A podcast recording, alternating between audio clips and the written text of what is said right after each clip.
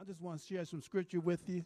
One of the things that um, we've been talking about the life life of victory, and I've been on the um, part two of the warrior. One thing about the warrior, when you talk about the warrior, this is one of the things that he do. Sun Tzu said something out of his book, The Art of Warfare. He had this quote. He said, "In ancient times, skillful warriors made themselves invincible and then watched for vulnerability in their opponents." And warriors do. When you're preparing, you make yourself into a state that you really are invincible. And then you watch to see the vulnerability of whoever you're engaging. And when you look at that and you take that quote, we have the perfect opportunity to make ourselves invincible because our God is invincible. And when you're working and serving and you're in him, in union with him, communion with him, when you're in Christ, is Christ in, is Christ invincible? How many believe that? So if you're in Christ, that makes you what? So in ancient, this is not ancient times, today's times, you want to be invincible. You want to be the one that doesn't shake, rattle and roll, whatever that song is. You, we stay in communion with Christ. Now, there's a union and there's communion. Now, I'll tell you about the union. When you say, "Jesus, come into my heart," that starts. But communion is constantly pursuing him and getting in his presence and making yourself in his presence just as strong as he is. Because greater is he that's in you than what? Okay. Those scriptures aren't in there just to say that's a great comic book. It's the truth.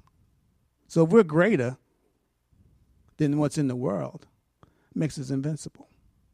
Now, here's, here it is. I mean, in the old school, if you laid your life down, it's a win-win situation, isn't it? If you die, you actually what? See? So you're invincible. You're not going to die. Now, you lay this body down, but your spirit with God. Think about it. So it's a win-win situation. So he said that. And what I wanted to do is spend a couple minutes talking about, when I wrote this down, real victory is based on identity. Real victory is based on identity. Talking about position last week, remember I talked about if you go two steps forward and you're holding ground and you're fighting for ground, you get counterattack, you stay. You never get knocked back because you're right on that position where God puts you. But really, real victory is based on our identity. The enemy is great to strip you of your identity, to strip you of your position, letting you think that you're not in the right position, you're out of position. But there's some basic truths. We're going to talk about next week about some equipment that you need to put on. But before you put the equipment on, you got to be make sure that you're stable and you're strong in who you are in Christ. Because we forget very quickly. Because if you don't know who you are and whose you are, you'll fall for anything and anybody. Usually happens. It's like my dad used to say, if you don't stand for something, you're going to fall for what? Everything. If you don't know who you are and whose you are, you're already lost. Because that's the first thing he takes from you. Steal, kill, and destroy. See that? That's a, isn't that a progression? Steal, kill, and destroy you. Strip you, humiliate you, and put you down. Okay? Now, there's some scriptures. I got to get through this without getting excited because I love the, the Word of God. Okay? Here we go. One thing I wrote down, if you're taking notes, we fortify our position by knowing who we are in Christ. We fortify our position by knowing who we are in Christ. Now, a lot of times we think spiritual warfare is getting up and punching it out, and we never saw Jesus punching no one out. He just said, come out of that man, whatever things, whatever was necessary. But what happened is when Jesus, the first ones to recognize Jesus Christ on the earth was the demons. They knew who he was before man knew who he was. That's pretty good. When the demons know you before people know you. And he also knew his position. And they knew his position. See, it's different when you know your position and the enemy knows your position. They don't mess with you much. Because, see, here's the thing. If you're hidden in Christ, that's his key, in Christ, Christ whipped the devil's butt. Remember when he went in the garden, this, when he went into the wilderness the second time, the first time, went into the wilderness, right? Looking for a fight. Adam fell. The second Adam says, I'm back. Here we are. Here I am. And guess what? forty days. He's tried it. Who won? So if my God is victorious and I'm in my God, that makes me what? So if I don't think I'm in my God and my God's too busy for me, Jesus don't have time for me or anything, I'm already out there because that's what he says. You fail too much and Jesus showed it all up. So to fortify position by knowing who we are in Christ. One thing we must recognize, Christ abides in us and we abide in him. Christ abides in us and we abide in him. First John four thirteen. By this we know that we abide in who? Him. And he in us. Because he has given us, given of us his spirit. Truth number one. Christ abides in us and we in him. Foundational stone. So you never think that you're alone. You never think that you're by yourself. He's in you. If Jesus Christ is your Lord and Savior, he's in you. When you think you have nothing left, how do you think you keep moving? Because Christ is in you. His Holy Spirit is moving you sometimes, especially when you have no energy.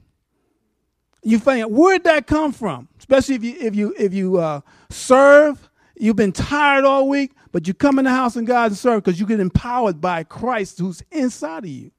Who abides means dwell in us, not ourselves. Man, I'm so happy I'm not by myself. And I have to think by myself. And I got to depend on myself. I will mess so many things up because the word self messes you up. Think about it.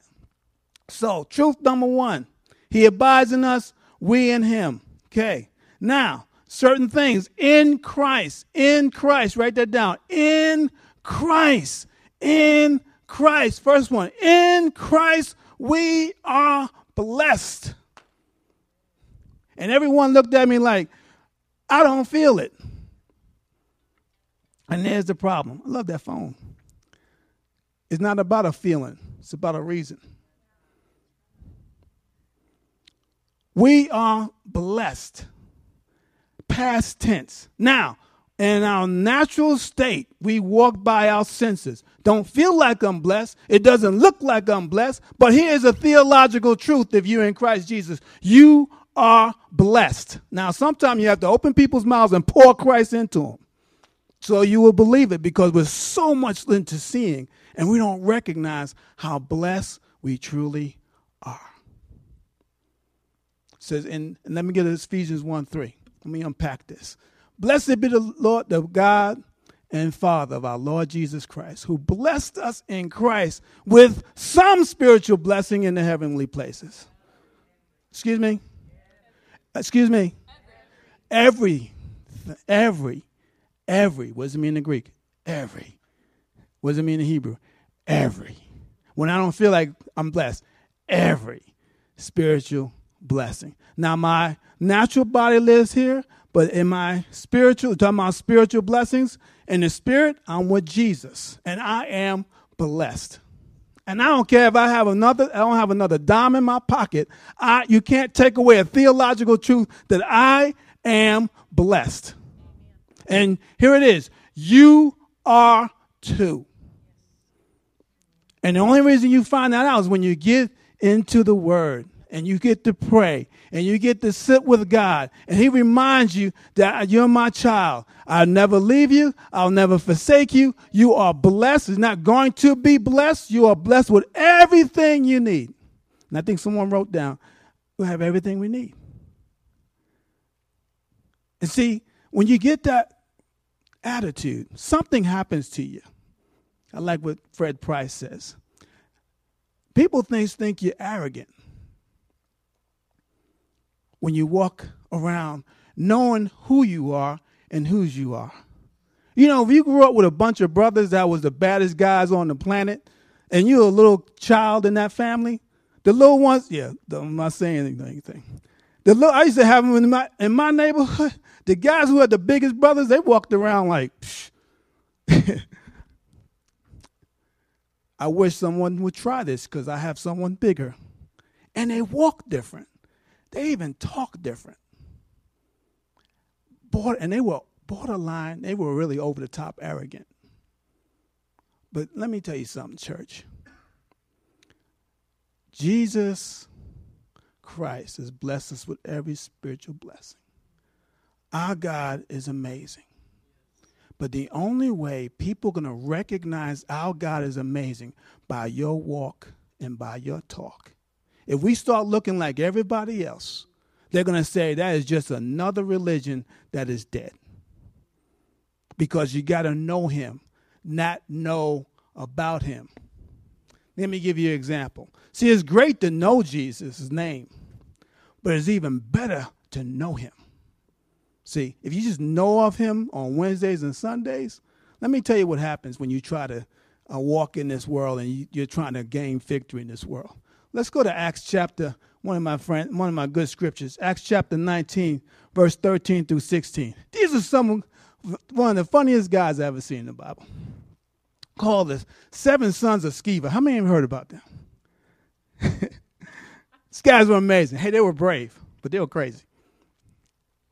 Now you hear this word, some, then some of them were iterant and intolerant, which means they were, um, let me make sure I wrote it down in my book. They were nomad, nomadic.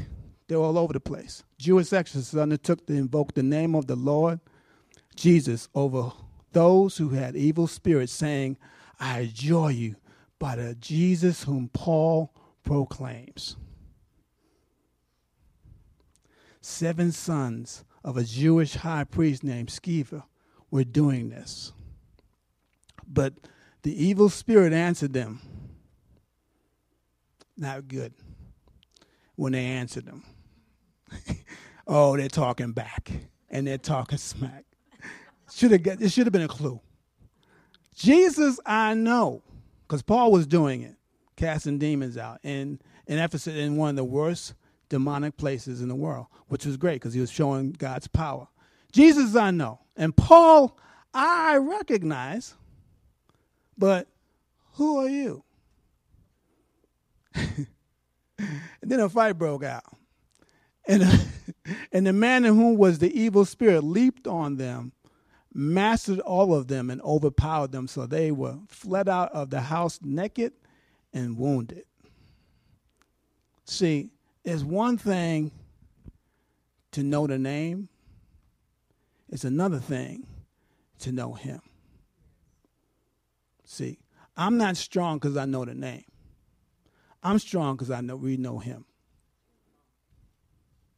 So in warfare, if you're not ready for this, and it can happen in any life you're in, little things will kill you or hurt you or push. You get pushed over by little stuff. Because when you get pushed over by little stuff, the devil comes in and says, see, I told you your God is not strong. And you don't know Jesus that well. You just know of him. He can convince you that he's not going to help you. This is a sorry. This is over. There's nothing left to do. Um, just call it in. Just pack it in. And we see that happen when you hear the word suicide for those who know, don't know Jesus. Because when you hear this word, there's no more hope. There's no more anything. Then next thing you know, someone's a statistic. Now, I grew up hearing those words. He's good at it. That's why I spent a whole couple weeks telling you how he speaks to you. But you got to recognize, know him, not know of him.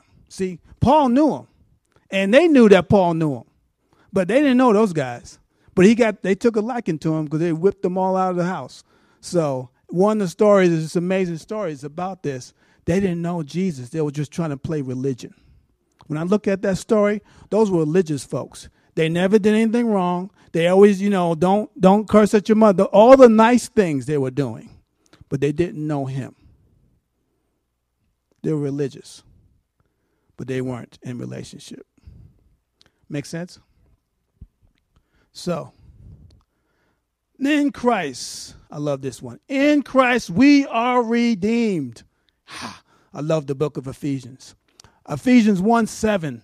In him we have redemption through his blood, the forgiveness of our trespasses according to the riches of his grace. We are redeemed. The word redeem means buy back. Buy back. In the ancient culture, if you were in slavery, the owner can come and buy you back. See, we were all enslaved to sin, and Jesus came. God brought Jesus down to buy us what? Back. And we are redeemed. You are redeemed. And the forgiveness of your trespasses according to his grace. Everyone say once and for all. The reason why I have you do that, because every time you make a bad move or a mistake, who is in your ear intensifying it? Right? And you guys say, what is that? It's him. Because he only reminds you of the mistakes. Because he knows the book, guys, just like you do. Sometimes better than you do. He knows his end. You just got to make sure you know yours. And you got to recognize for somebody, forgiveness is your trespasses according to his riches of his grace. His grace is so rich. His kindness is so rich. God did not win in this deal. He felt, you know he did. He said how valuable you were to call you back, to buy you back. You're valuable enough to send my son. See, that's already, you know, you don't even think, some of you don't even think, I'm worthy enough, I'm not, I'm not important enough. You're so important that someone had to die. We do it the other day when we when we, when we witness to people. Your sin was so bad that Jesus had to die. Can I flip it on you guys? You're so valuable that someone, that Jesus, I mean, God sent his son to die for us and then to live in us. That's how valuable you are. Don't look for other people to try to fill that void in your heart, which they can't fill. Only Christ can fill that void. And once you know that you're loved, then let the other person off the hook. See, that's the biggest fight we all fight. Am I loved? Am I accepted? Am I significant? Reason why? Because you can hear it three or four times a day that you're not loved, you're not accepted, and you're not significant.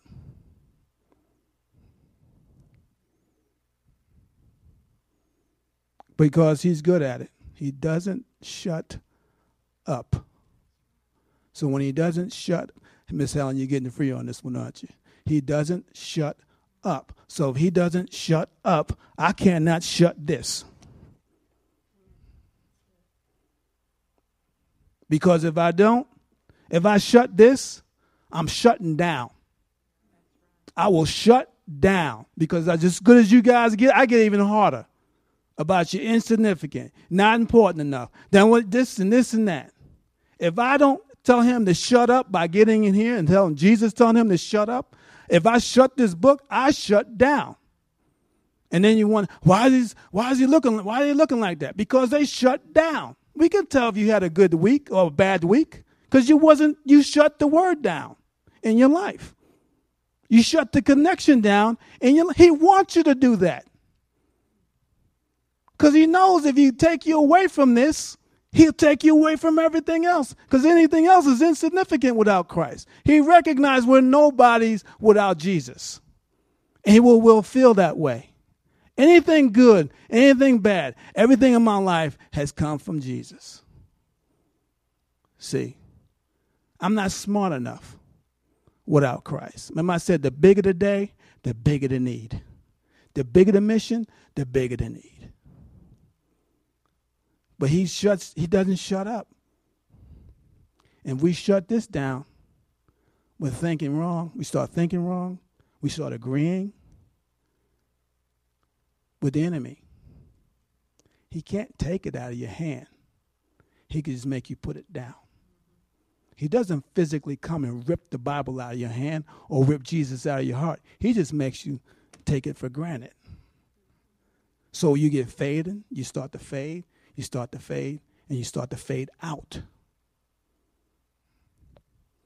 And then when you fade out, condemnation, because you fade, well, they're not, you faded out. You used to be strong in that church. Now you just, they're not going to accept you back in this church. Well, who told them that? When all forgiveness is trespass, whatever. Who, who? I don't declare trespasses. Jesus does. So when I hear people, they get convicted, not even convicted, condemned off the past. If I, here's another line. If I would have just stayed at this, my kids wouldn't be messed up. Who told you that? When did you become Christ? Do you know, I'm, I'm, guys, I'm just what I hear. It's an everyday, it doesn't stop. It doesn't stop. The accusing of brethren every day, twenty-four seven. When Coach and us encourage you to get with others, and we pray at nine thirty on Sundays, and we pray at six a.m. on, on Wednesdays, and we're praying for you, we're praying for our city, but most of all is power happens when we're all in that room together. And what we're not trying to do is add another number to that room, trying to help you become more intimate with Jesus Christ, because it starts with prayer. It has to start in the morning. Otherwise, the voices get more intense. It doesn't stop. It doesn't stop. If you know, you can see it happen in the natural. Our military men and women deployed cannot let down their guard just because it's quiet. In fact, when it's too quiet, there's big problems. That does not stop a, a, line, a side bomb coming up on, on side of you, or an ambush just around the corner. See? Got to recognize you are redeemed and you are forgiven. And if you don't recognize that, he'll get you. Because I remember if you stay out late, you're late anyway. I remember those days. That was the dumbest thing I ever thought of.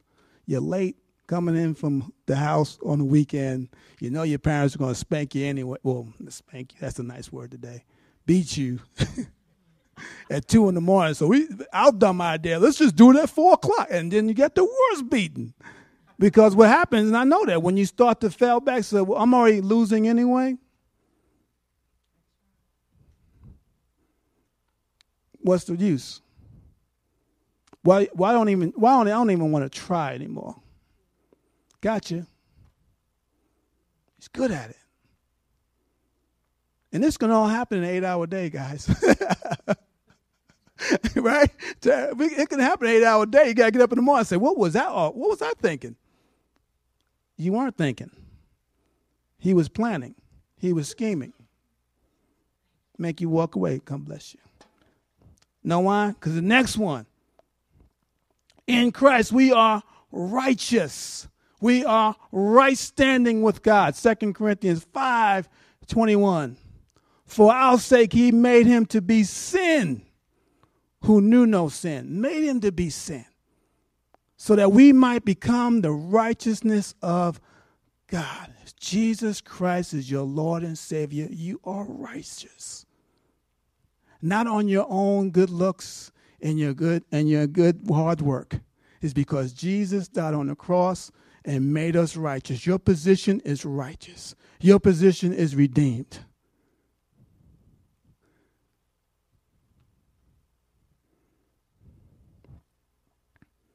Your other position is you're blessed.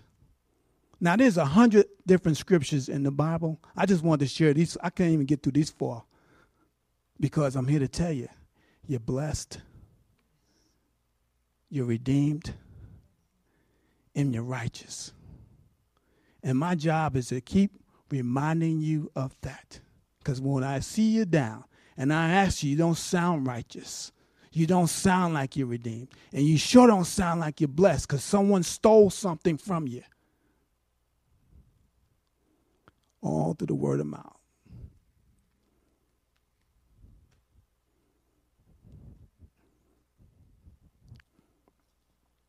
Greatest thing he does is take it quickly, especially when you have a mountaintop experience, right? Yeah, God is awesome. Step out the next day, bam! And that's the same way when we play sports. If a team scored quick, you better take the crowd out of the game real quick and take their attention off that win. And that's what he does.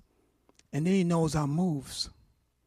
But I want you, when you go through this this uh, two-year experiment, that's getting two years of life of victory, you know his moves because he uses the same move all the time.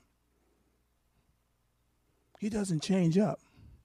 And y'all recognize it. He doesn't change up. Last one is, in Christ, we have rest. Everybody go, y'all all needed that, right? Let me give you the scripture. You say, how do you get rest out of this? This is easy. Ephesians two six. We have rest. And raised us up with him and seated us with him in the heavenly places in Christ Jesus. Raised us up with who? Seated us with who? In heavenly places in who? Now, Jesus, Damien, come up here because I'm going to close on this. Come up here. All right. Now, okay. Now, Damien, I want everybody to see this. So, um, take that chair. Oh, man, here we go. All right. Now, you're not going to feel you're not going to feel weird if I do something, are you? Okay, sit down. Now, last time I checked, Jesus was Hispanic, okay? All right. Now, last time I read the word, I'm seated with him. I mean, just what I mean, that's what the Bible, you okay? All right, don't get weird on me now. I'm just kidding. But really, seated with him, right? Now, life's going on. Now, last time I checked in the Bible, it says he seated him there until he made his enemies his what? Footstool. So, if everything is going on, I can't understand what's going on in my life. If Jesus ain't standing up tripping, why are we standing up with him tripping? He's not standing up. Now, last time I read, he stood up to welcome Stephen in, who was getting rocked to death, to welcome, hey, my son, he's awesome. I'll stand it, give him honor. He's the first one. He's one of the guys that died for me. Now, Jesus is sitting. I'm sitting with him. So I got to be, he's resting. I haven't seen him like, hey, called in. God says, guys, I was only kidding about the Christian church. It was only a joke. My time has expired. It's all over. I'm out of here. Fend for yourselves. Now, what does he say? You see it with him. He's sitting down. So where do you need to sit?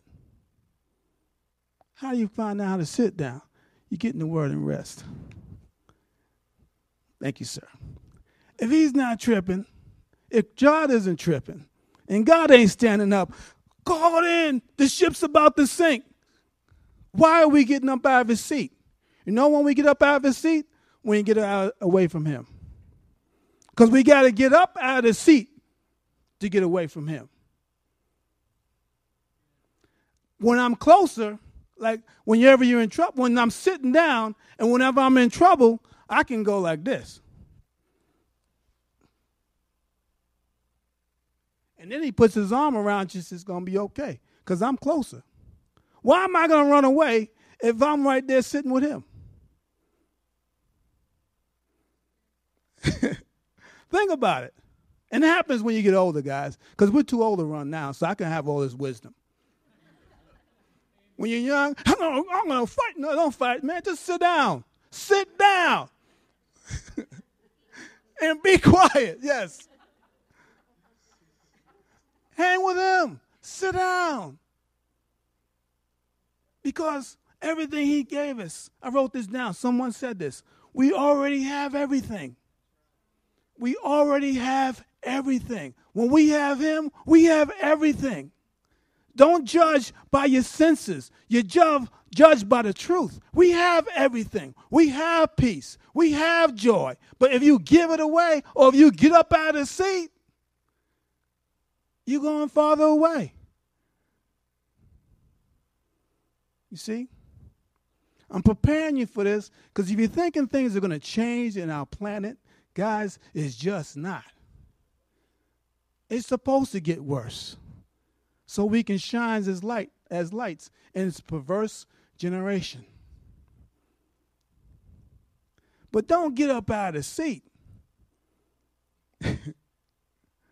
when you hear this line, I guess I got to pray. Yeah, that's the first thing you need to do. You're close to him? Hey, pray. Hey, where you going over down here? I'll be back. I'm going to go save the world. You forgot him. It's impossible to do anything for God without him. I tried it. It don't work. You make a mess, destroy stuff. He does re- resurrect it, though. I want to encourage you. You have rest. Rest in him. And everything I'm telling you takes faith.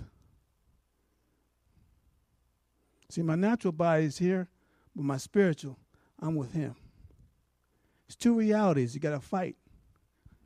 When I'm in this word, this reality is overwhelming. When I'm outside this word, this reality is overwhelming. I understand that. But a warrior recognizes the real reality, the truth. That's why he makes himself invincible. That's why each and every one of you, if you're in Christ, are invincible. And if you study and you look and see the word, you'll recognize why he's pushing those buttons. Because then you'll be able to see his vulnerability. He don't like praise. He don't want you to pray. He definitely don't want you to read the Bible. That's why he scrambles it when you try to read it. Amen? Let's stand.